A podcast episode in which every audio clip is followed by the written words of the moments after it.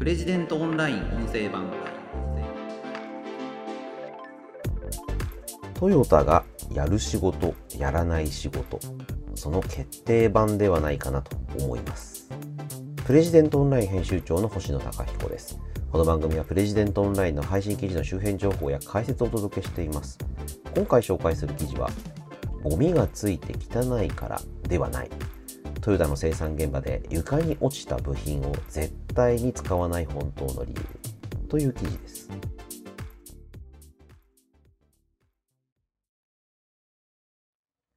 こちらの記事はノンフィクション作家の野地恒義さんの連載「トヨタがやる仕事やらない仕事」の第12回目になります。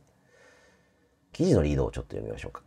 トヨタ自動車の生産現場には良い品良い考えという標語がある。これは一体どういう意味なのかノンフィクション作家の野地恒義さんの連載「トヨタがやる仕事やらない仕事」第12回はトヨタが徹底している清掃ルールということでトヨタのね、掃除のことをちょっと取り上げてる記事になるんですけども、床に落ちた部品を絶対使わないのはなぜか。それはゴミがついて汚いからじゃないんだということなんですよね。あの、トヨタイズムなんて言い方もしますけども、トヨタのあの生産の考え方が非常によくわかるエピソードなので、ちょっと順を追ってね、ご紹介していきたいなと思います。あの、掃除っていうのはね、どこの会社でも必ずやることだなと思うんですけども、トヨタの生産現場、これも整理整頓、清掃、清潔。まあこれをね、あの 4S っって言いますけれども、まあこれをね、大事にしているということです。まあこれは普通の会社と同じですよね。整理。整理というのはいらないものを捨てること。整頓。これは必要な部品、工具などをすぐに取り出せるような状態にしておくこと。清掃とは掃除をして辺りをきれいにすること。清潔とはきれいな状態を保つことですね。記事の筆者である野地恒義さんはトヨタの工場を100回以上見学されています。国内だけではなく海外の工場もご覧になっています。そこで気づかれたのは、塵一つ落ちていないほどきれいにしているわけではないということだというんですね。塵一つ落ちてないほど綺麗なわけじゃないんですよね。床をピカピカになるまで叱咤激励したり、トイレの便器まで磨き上げたりすることが会社の忠誠心の証と思い込んでいる、そういう人たちもいますよね。でもその人たちは分かっていない。会社とは仕事をするところです。掃除はあくまでも手段。そしてトヨタの 4S の目的は仕事をしやすい環境を整えることであり、製品、つまり車を汚さないことにあるんだということなんですよね。4S に関して野地剛さん2つのエピソードを紹介してくださってます。1つ目。トヨタ創業者の豊田喜一郎は工場に来ると常にこう言っていました。トヨタはナッパ服精神だ。やれエンジニアだ。工場長だと言って綺麗な作業服で綺麗な手でいたのでは人はついてこない。現場で手を汚せ。豊田喜一郎は服や工具をきれいに保とうとするのは間違っていると考えていました。油が染みついた服装、汚れた手で働くんだと言い、その代わり製品を汚さないために毎日10回以上手を洗えと教えました。シミがついた作業服はトヨタで働く人の誇りなんだと。もう一つ、豊田喜一郎の下でトヨタ生産方式を体系化した大野太一さんという方がいます。部下が襲える人で存在自体が怖いという有名な方でした。ただ、大野さんはむやみに怒鳴りつけたり叱ったりした人ではありません。ミスをしたり間違ったことを言ったりすると、ただじっと見つめたそうです。確かに文句を言われるよりそっちの方が怖いかもしれませんね。ある日、一人の作業者がタバコを吸いながら自動車の組み立てラインで働いていました。昭和の時代、みんながタバコ吸ってましたよね。作業者を見た上司は慌てて言いました。おい、早くタバコを消せ。こんなところを大野さんに見られたら何をされるかわからん。すると、上司の後ろに大野さんがいて全てを見ていたのです。大野さんは上司に向かってこう言いました。いいじゃないか。タバコの一本くらい吸わせてやれ。製品を汚すのは良くない。だがな、タバコを吸いながら仕事をするのが俺たちの理想じゃないか。おじさん、繰り返していますが、掃除そのものは目的ではないと書かれています。製品を汚さないこと、そして職場環境を整えること、さらに考えながら掃除をすることが目的なんですこの2つのエピソード、すごくいいですよね。まあ、豊田喜一郎さん、トヨタ創業者が現場で手を汚せ、毎日10回以上手を洗え、こう言ってたこと。もう一つ、トヨタ生産方式の第一人者、大野太一さんが、タバコが吸える職場が俺たちの理想じゃないかと言ったという話。まあ、トヨタイズムっていうのは結構こういうとこに現れてるんだというのが野地さんの書き方なんですよね。どうですかね？なんかこう、一般に言われてるトヨタイズムっていうのは、こうなんですかね？部品のように働くっていうイメージがあるのかなっていう気がするんですよね。人間味がない職場というか。でもそうじゃないんだっていうのが、野地さんがここで書いていることかなというふうに思いますね。あともう一つですね。トヨタの工場でかつてやっていた宝物探しというトレーニングのことをご紹介したいなと思います。トヨタに入社して工場の技術員室に技術員として配属された人は大多数はかつて経験していたことだと言われています。技術員とは大卒の社員がやる仕事で工場における技術的なサポートを行うこと。現場で作業をする作業者を助ける仕事。そしてこの宝物探しというのは一本のネジを探すというものだったんですね。上司は新入社員の技術員に一本のネジを見せます。いいか、これと同じネジを探してこい。まあこれが宝物探しのミッションなんですけども。簡単じゃないかと普通思いますよね。でも上司はこう付け加えます。ただし、絶対に人に聞いてはいかん。自分の目で見つけろ。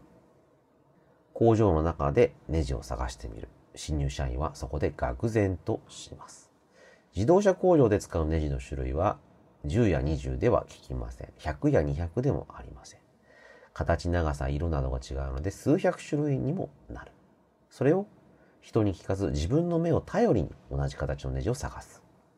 1日では無理で少なくとも3日から5日はかかると言われています。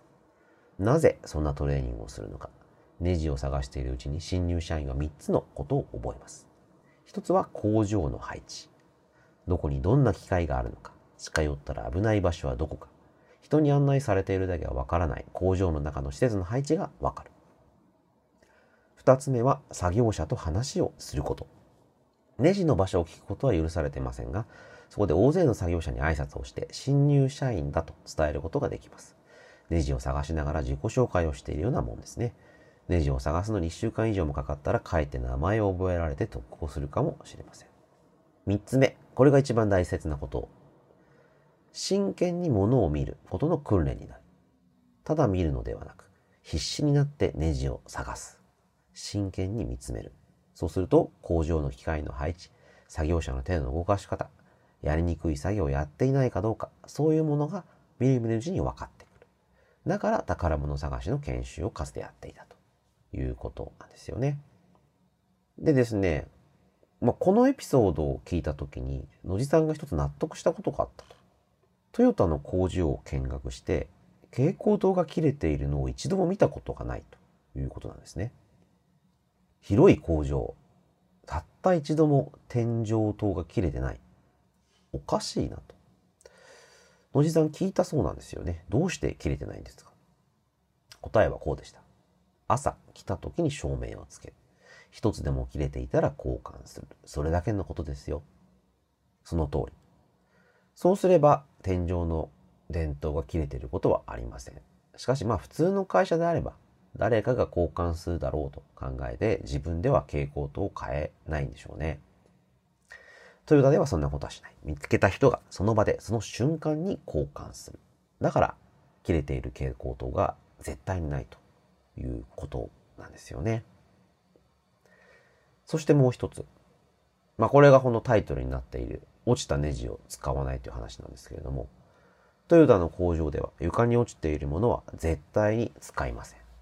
掃除をしている時に、例えばネジが1本落ちていたとします。見た目も中身も新品。それでも絶対に使いません。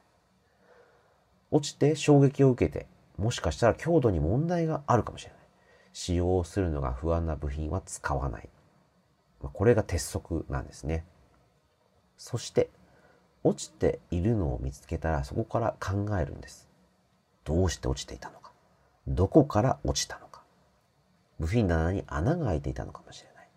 自動搬送機械が揺れたのかもしれない。真の原因を追求して対策を施す。部品を拾って終わりにするのではなく、二度と部品が床に落ちないようにする。まあ、これがですね、トヨタの流儀ということなんですよね。いやー、だからね、これだからトヨタって強いんだなっていうことですよね。まあ、これやってるんだから天井の蛍光灯と同じように、そもそも床にネジが落ちていることがほとんどないはずですよね。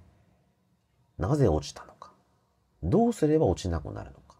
そのことをネジが落ちているたびに考える。まあ、これがトヨタの、まあ改善というや考え方ですよね。トヨタの工場には標語がかかっています。良い品、良い考え。頑張ろうとか、目標を必達とか、そういうわざとらしい言葉、押し付けがましい言葉は標語にはなってない。上司も頑張れとか、一生懸命やれとは言わない。結果を出せ。プロなんだからプロの仕事をしろ。これだけを言っていると。うーん、面白いですよね。トヨタイズムっていうのが、プロの仕事をしろ、結果を出せ。まあ考えようによってはこちらの方がね、よっぽど厳しいのかなという気もします。頑張れってね。それだったらまあ曖昧だし、いや、頑張ってますっていうのね、済みますけど、プロの仕事をしているのかと聞かれたら、具体的にそれができてるかできてないかというのが問われることになりますよね。そしてそのプロの仕事ということから考えれば床に落ちた部品を使うということは絶対にないということになります。そんなことをするのはプロではないと。良い品、良い考えっていうのは、まあそういう発想になる。製品を汚さないためにはどうすればいいのか。良い品を作るには何が必要なのか。そのことを徹底的に現場の人に考えさせる。こうだから当事者意識のない作業者っていうのがいないということですよね。みんなが良い品を作るにはどうすればいいのかと常に考えている。それがトヨタのものづくりということ。トヨタがやる仕事、やらない仕事なんですよね。いや、本当にこの野地さんの連載面白くて。まあこれ第12回ですけれども、毎回あの、過去のバックナンバーもうちのサイトで見ることができるので、これを機会にね、ぜひご覧いただければなと思います。ということで、今回は、ゴミがついて汚いからではない。トヨタの生産現場で床に落ちた部品を絶対に使わない本当の理由という記事を紹介しました。また次回お会いしましょう。プレジデントオンライン編集長の星野貴彦でした。